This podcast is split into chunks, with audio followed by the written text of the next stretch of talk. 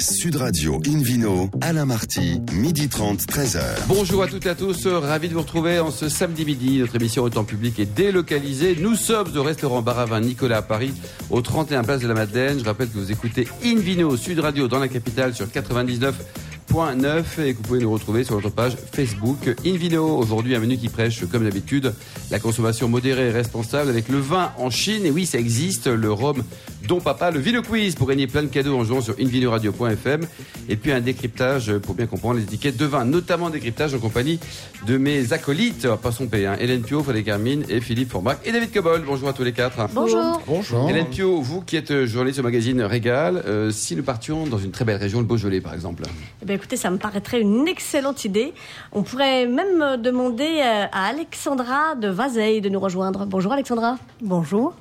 Euh, vous êtes euh, responsable du château des Bachelards. Propriétaire. propriétaire du château des Bachelards, qui se trouve à Fleury. Donc 6, 12 hectares, dont 6 sur place à Fleury, et puis des parcelles à Moulin-Avant, à Saint-Amour.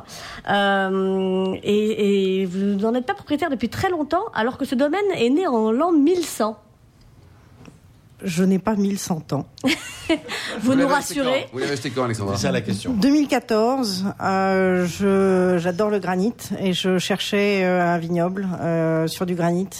Et je rappelle qu'on a les mêmes euh, terroirs géologiques euh, que l'Ermitage et la côte euh, et donc, on travaille un cépage autochtone qui s'appelle le Gamay et qui est le frère du Chardonnay et qui a ça de génial qu'il qu'il renvoie euh, grâce au terroir qui a un pH négatif, de la douceur, de la soie et du velours euh, dans les vins. Donc voilà ce que je fais. Ah, c'est très bien ça, Hélène. Alors, douceur, soie, velours, moi je suis entièrement d'accord, mais ce ne sont pas toujours des qualificatifs qu'on accole au Beaujolais. Euh, je, fais pas, fais pas de Beaujolais, je fais du fleuri, moi. Ah oui. Et Saint-Amour aussi, non? Ouais, bon. cru du Beaujolais. Rebelle. Je n'utilise aucune des méthodes typiques de la région, nommément la carbonique, la semi-carbonique et la thermovinification. Euh, je m'érige contre cela. Le vin, c'est la liberté, et donc je fais des très jolis vins. Euh, mais qui n'ont pas les marques de la région. David Cobol. Et ça va jusqu'à la bouteille. Je vois un flacon devant moi qui est un flacon euh, bordelaise. Exactement. J'annonce mm. la couleur dès le départ. Vous êtes une rebelle, Alexandra. Ouais. Il vaut mieux être belle et rebelle que moche et remoche. Oh, c'est mignon ça. C'est pas de moi. Hein, Hélène ça qui est belle et belle. Alexandra, vous êtes comtesse. Effectivement, j'ai envie de dire, vous êtes un peu une comtesse punk parce qu'effectivement, votre bouteille, c'est une bouteille bordelaise. L'étiquette ressemble à une étiquette italienne. Et vous dites, j'aime les vins vivants. Vous dites aussi, je ne rogne pas mes vignes parce que j'aimerais pas qu'on me coupe la tête. Alors je leur fais pareil.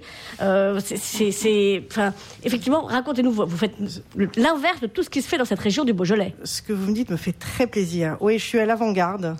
Euh, tout le domaine est conduit, donc les sols sont propres depuis 2008. Tout est conduit en agriculture. Sol propre, expliquez-nous ça. Euh, doublement certifié bio Ça veut dire que c'est passé au Karcher, c'est pas. non, je crois pas justement. Non, le, toutes les vignes sont euh, certifiées euh, agriculture biologique depuis 2008 et agriculture biodynamique depuis mon arrivée. Pour moi, les deux marchent ensemble. Euh, et donc, les vins sont radicalement différents. On a des petits rendements, on a effectivement un patrimoine de très vieilles vignes. Vous rappeliez les moines tout à l'heure, et en fait, je rappelle que les moines, quand ils décidaient de faire du vin, c'était parce que le terroir était exceptionnel, euh, contrairement aux Romains qui mettaient par exemple ils de la s'y connaissaient en vin les moines là. Ah ouais, ils travaillaient pour le bon Dieu. Surtout parce qu'on leur avait donné le terrain. Hein. Ils travaillaient pour le, vin de Metz, on en a beaucoup goûté avec Philippe, avec modération. on n'a jamais été emballé quand même. Bien. Alain, rendez-vous compte. Euh, ils travaillaient pour le bon Dieu. Il n'y avait pas la télé, il n'y avait pas les filles, donc ils faisaient du mieux qu'ils pouvaient. le problème c'est quand même les filles, David. Internet, la télé, chercher la femme. comme il y avait 8 offices par jour auxquels ils étaient astreints de, de, de, de participer, c'est une obligation. Il durait une heure et demie chacun. Ils passaient 12 heures non pas à table, mais en train de, communier quasiment. En tout cas, de communier avec le bon Dieu. Et, il devait goûter le sang du Christ. Et on a un clos. Bon, hein. ouais, ouais, on a un clos qui est autour, euh, donc, euh, qui est autour du château, qui était une ancienne abbaye. Euh, qui fait un hectare 84, qui est à peu près la même taille que la Remenée-Conti et qui donne un vin tout à fait exceptionnel. Oui, il s'appelle ce clos, il a un nom? Il s'appelle le clos du château des Bachelards et il est premier de la critique américaine, allemande. Euh, et on a eu la chance de rentrer au Guide Vert euh, avec le premier millésime et d'avoir la première étoile avec le second. Oui, ça, ça, ça crée une émotion. Quoi. Euh, Hélène? Euh, alors effectivement, vous avez d'excellentes critiques internationales, euh, vous avez d'excellentes critiques en France aussi, euh, et, et, et, ce, euh, du coup, j'ai presque envie de dire, malgré des prix super élevés. Quoi mais... les bouteilles? C'est à quoi, Hélène, les, prix élevés? Eh ben, ça, veut dire 28 euros, ce qui peut choquer ah, en Beaujolais. Ça peut choquer en Beaujolais, mais ça choquerait nulle part ailleurs pour un bah, excellent sûr, vin. 28 euros. Mais, merci beaucoup de le souligner. Euh, en fait, on est entre 28 et 40. Euh, celui qui vaut 40, vaut 40. c'est celui qui parle premier. Euh, donc euh, voilà. Et vous en vendez combien de bouteilles? Une douzaine par an? Enfin, vous faites combien de 40 000. 40 000 bouteilles? Qu'on peut retrouver dans les plus grands restaurants. J'ai noté euh, Guy Savoie ou Alain de Tournier à Paris. j'ai noté Mathieu Vianney à Lyon. J'ai noté plein plein de gens comme ça. Oui, le, et je les en remercie. ils m'ont fait confiance et surtout, je fais des vins qui plaisent aux sommeliers aussi. parce que comme ils ressemblent à rien d'autre, oui, c'est ça. Euh, à l'aveugle, c'est très très amusant parce qu'on ne les met jamais. Oui, j'ai eu l'occasion de goûter, mais, mais, ce qui est intéressant, euh, ce que vous dites, c'est qu'effectivement, on cherche de plus en plus, non pas le côté atypique, mais en tout cas la, la, la, la découverte. Mm. L'envie de faire, de, de, faire goûter autre chose peut-être aux gens, de, de, leur faire vivre une émotion un peu unique. Et donc, on, on, est ravis d'avoir des gens comme vous. Euh, et vous arrivez à chaque année à avoir des, vins un peu équivalents, même s'il y a Dame Nature qui est là, il faut les respecter. Ah Ou alors on peut tomber sur un millésime différent, euh, un vin d'Alexandra totalement différent, en appellation identique. Les vins d'Alexandra, c'est toujours l'élégance de la Bourgogne et la gourmandise de la vallée du Rhône. Encore une fois, mes vins sont élevés pendant deux ans. Euh, donc le toucher de bouche est velours. le toucher de bouche, c'est beau ça. Ouais. Et merci. Et, le, et les tanins sont soyeux. Euh, en revanche, 14, qui était mon premier millésime, est un millésime 2014, froid. Ouais. 2014, qui était un, était un millésime froid. Et donc, euh, euh, mes vins ont un aspect bourguignon. Et en 15, qui était un millésime incroyablement chaud, on est plus dans un aspect rhodanien. Mais euh, ce qui m'aide beaucoup, c'est la biodynamie parce que en 14, euh, j'ai, je vais pas vous refaire le millésime, mais c'était un millésime difficile. Encore une fois, c'était un millésime froid et la biodynamie m'a aidé à garder euh, l'état de mes raisins dans un état sanitaire incroyable. Donc, je fais un très joli vin. Et en 15, euh, la biodynamie m'a permis de garder une acidité basse euh, alors que c'était une année très chaude. Et avec deux personnalités différentes et agréables. Yes. Merci beaucoup, Hélène Alexandra. Ville Sud Radio retrouve Philippe Forbach, euh, meilleur sommet du monde, qui, qui est tout jeune. On part en Chine? J'en reviens en tout cas. Ah bon À pied. Hein. D'où les yeux bridés. J'ai rapporté plein de choses. Nihao d'ailleurs. Bonjour à tous. Ah. Euh, j'y suis allé, je suis en Chine depuis euh, un certain nombre d'années. À chaque fois que j'y vais, je, reviens toujours avec euh, une vision, une oui, une, émotion différente. En tout cas, un, vécu, une expérimentation qui, qui, est, qui, est, qui, est, très enrichissante pour le sommelier que je suis. une fois de plus, j'ai dégusté beaucoup de vins sur place. Une fois de plus, j'ai trouvé des vins intéressants, beaucoup de vins qui étaient. Vous en goûtez combien par jour, tiens, Philippe, en meilleur technique, euh, vous, au meilleur sommet du monde On a goûté, euh, là, c'était un concours dégustation, donc on a goûté à peu près 200 échantillons par jour sur trois jours. Ah oui. Ce qui permet déjà d'avoir une, vision assez intéressante de ce qui se passe en Chine, parce que finalement, c'est un très grand vignoble. Hein. Mm. Aujourd'hui, c'est le deuxième plus grand vignoble, mm. en tout cas, surface de vignes plantées. Le premier c'est l'Espagne avec euh, globalement 950 000 hectares. La Chine est pas loin, 870 000 hectares. La France est troisième avec 798 000 hectares. Oui, mais euh, n'oubliez pas de préciser partie, que non, c'est pour ça que je tout pas que, la, la, partie vinification est relativement faible puisque l'essentiel du vignoble chinois c'est du raisin. Du raisin de table. Quoi. 19% des raisins de table, donc des raisins qu'on mange à la fin ou quand on veut du repas, tout le temps, euh, viennent de Chine mm. dans, le monde. Dans le monde, c'est incroyable. Donc euh, beaucoup de, jus de raisin, beaucoup de raisins secs, etc. sont produits en Chine. La partie euh, viticole finalement, vinicole, donc qui est, qui traduit en vin, représente un, pourcentage très faible. Donc ça, ça représente en termes de, vignoble, vraiment en vin pour la Chine, c'est quoi 8e, 9e rang mondial? En oui, de production, quoi. à peu près, 7e ou 8e rang mondial. Ce qui est déjà pas mal. Hein, et le plus étonnant, c'est que le vin, ils le font principalement avec du vin chilien importé en vrac. Du raisin chilien, vous voulez dire Pour, pour ce qui est vendu, en tout cas, sur et du place. Vin. Et, du, vin aussi. Quoi. Voilà, il, il, il, il, il chinoise un peu.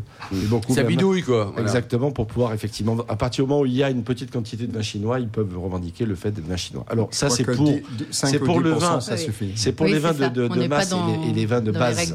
Il y a un certain nombre, bien entendu, de régions et de domaines qui sortent du lot, et c'est un peu toujours les mêmes qui reviennent, mais néanmoins, c'est intéressant de les souligner. Il y a trois secteurs principaux qui sont le secteur de Pékin et la partie sud de Pékin, notamment la péninsule de Shandong, dans lequel Lafitte, notamment, euh, qui est un grand domaine français, a, investi. il y a le secteur de Ningxia, dont on parle de plus en plus, mmh.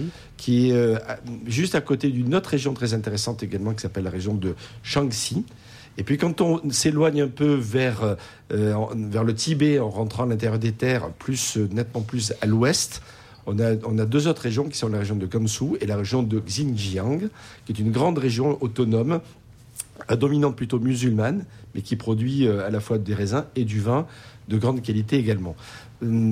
On trouve les cépages traditionnels, les grands cépages cabernet, euh, un peu de gamay, pas beaucoup, euh, des, merlots, euh, des syrahs, etc. Pour les rouges, pour les blancs, c'est surtout chardonnay, sauvignon qui tiennent l'eau du pavé, même si le riesling italico, donc pas franchement le grand riesling rénan qu'on trouve un petit peu, le gewürztraminer, le muscat.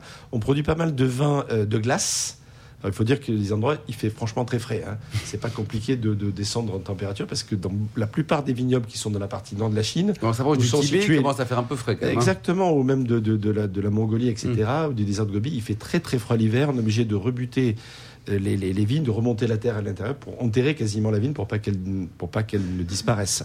Donc c'est un vrai travail euh, important. Heureusement que la main d'œuvre est pas très chère, ce qui permet de, travailler comme ça. Euh, il y a un cépage que j'ai que j'avais déjà euh, senti et qui, à mon avis, est extrêmement intéressant pour eux, dans la plupart des endroits, c'est le marcelan.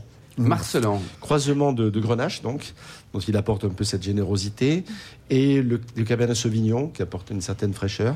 Euh, un cycle végétatif plus court, et ça, c'est une clé, à mon avis, pour eux compte tenu de, de, de, la pression climatologique, très continentale et très froide, il faut un cycle court pour pouvoir le faire. Et vraiment, les, les rouges de Marcelin sont très intéressants. Quelques parmi les, peut-être Parmi les vignobles incontournables, Silver Eight, dans la région de Ningxia, qui reste vraiment une référence, Grace Vineyards, dans la, une région juste à côté, Jiangxi, et puis Jade Vineyards, vraiment un, travail remarquable fait dans la région de Ningxia.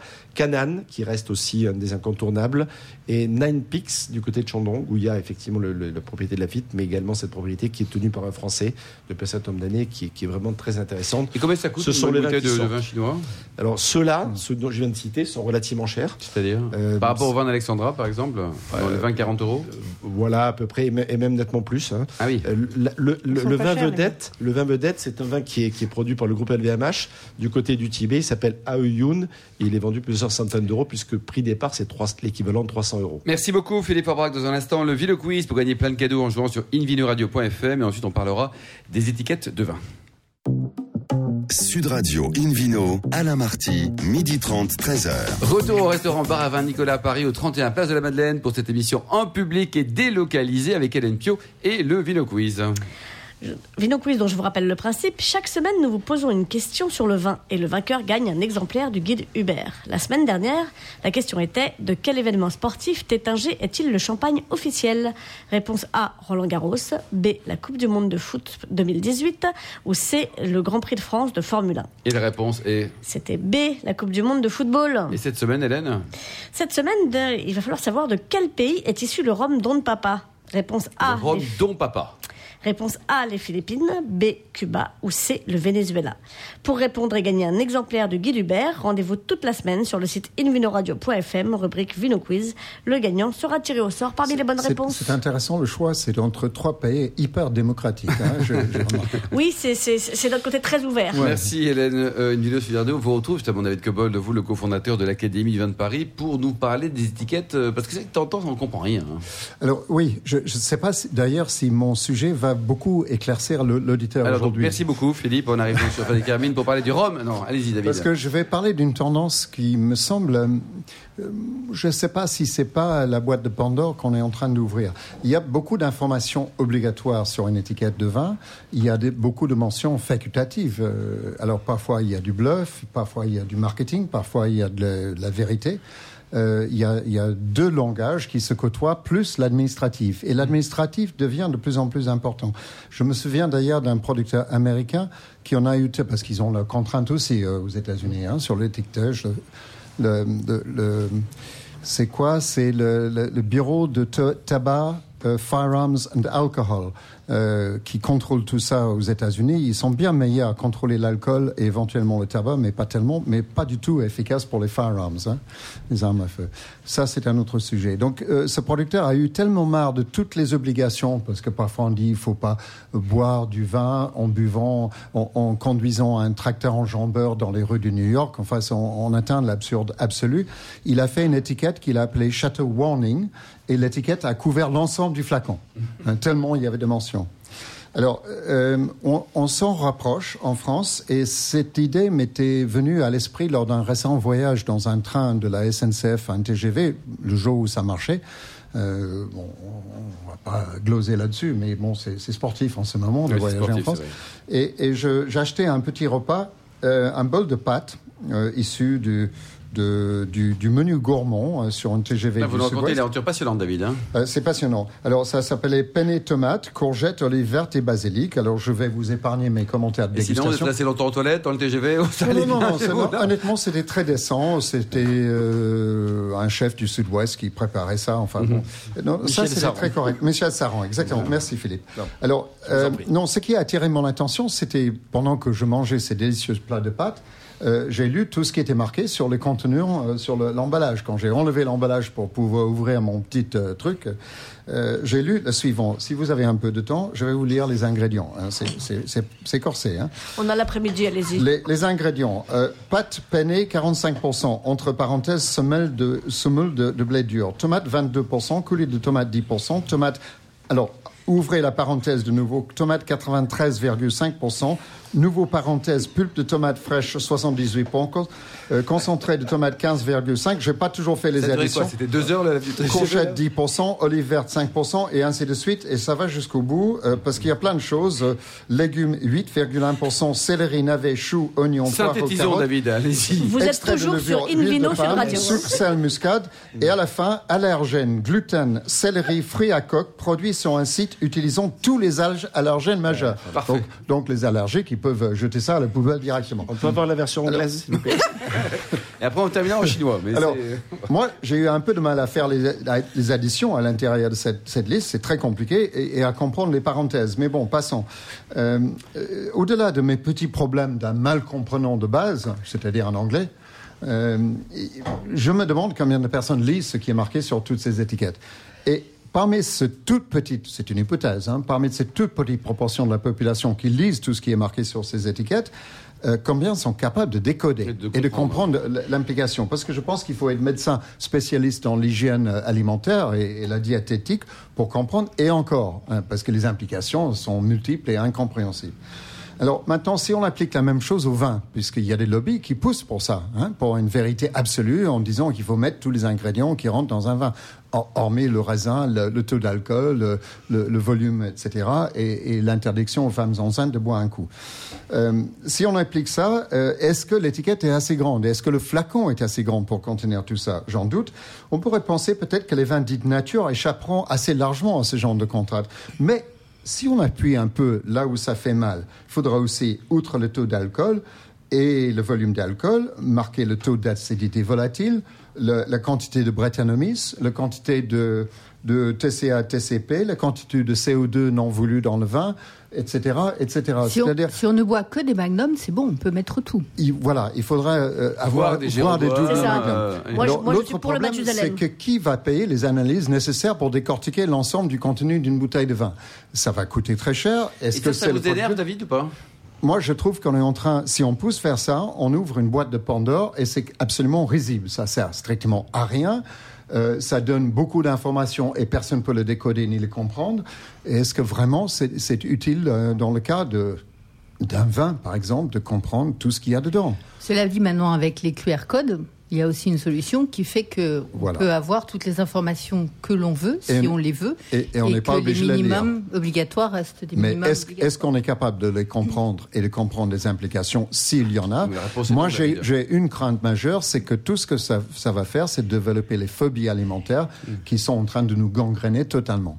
Merci beaucoup David Cabol de Nilo Sud Radio. On retrouve maintenant Frédéric Carmine, qui elle n'a pas pris le TGV, mais qui est journaliste à, VSB, pour nous parler du, du rhum Don Papa. Oui, alors là, l'étiquette, c'est Don Papa. Don Papa, et l'étiquette, c'est plus simple, c'est que de la canne. Donc, comme ça, c'est beaucoup plus, plus facile à retenir. Que de la canne, vous dites. Oui, que de la canne. Alors, de la mélasse, puisque c'est un rhum traditionnel hein, qui vient des Philippines.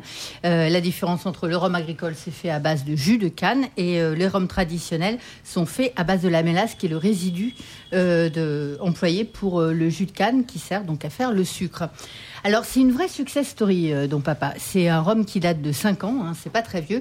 Alors les Philippines, vous allez me dire, ils n'ont pas une tradition euh, rhumière particulièrement euh, connue. Eh ben si, parce qu'ils font quand même 60% de la production de sucre mondial et du rhum depuis euh, près de deux siècles. Mais ce sont surtout des rhums locaux. Vous aimez les rhums, Alexandre Vazeille?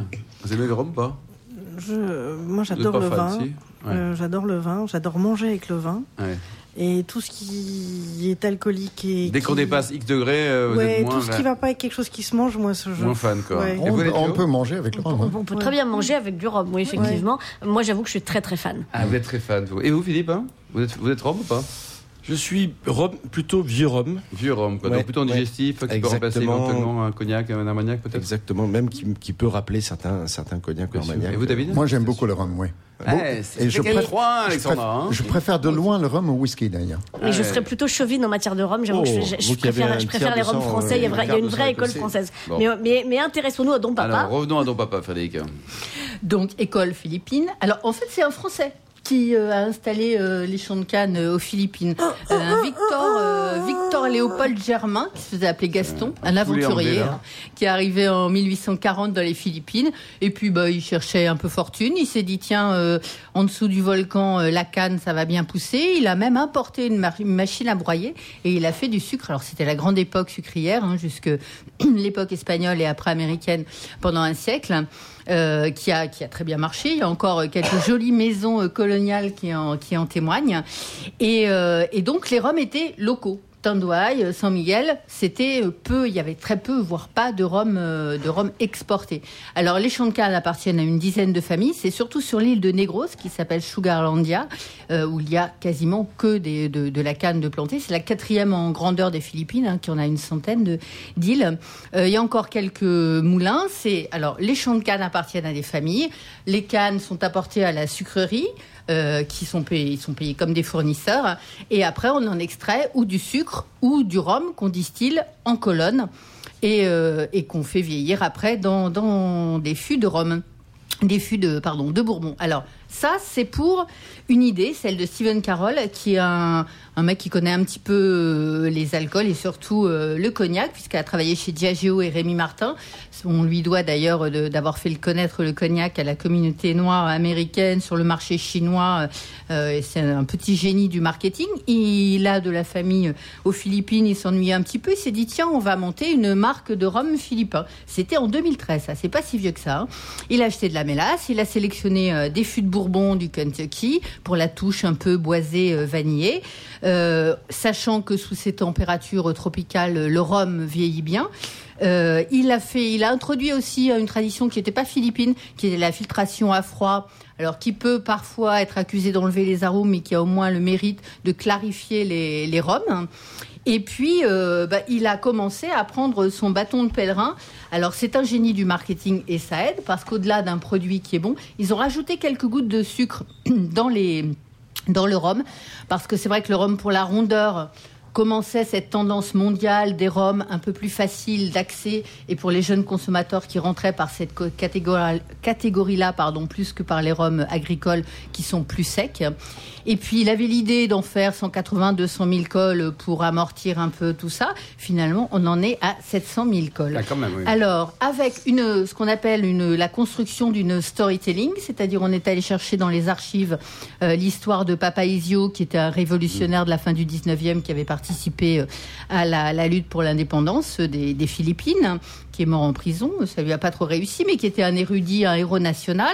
On l'a rebaptisé Don Papa. On a confié tout ça à une agence new-yorkaise. La bouteille est faite à côté de Dijon, l'étiquette à côté de Turin.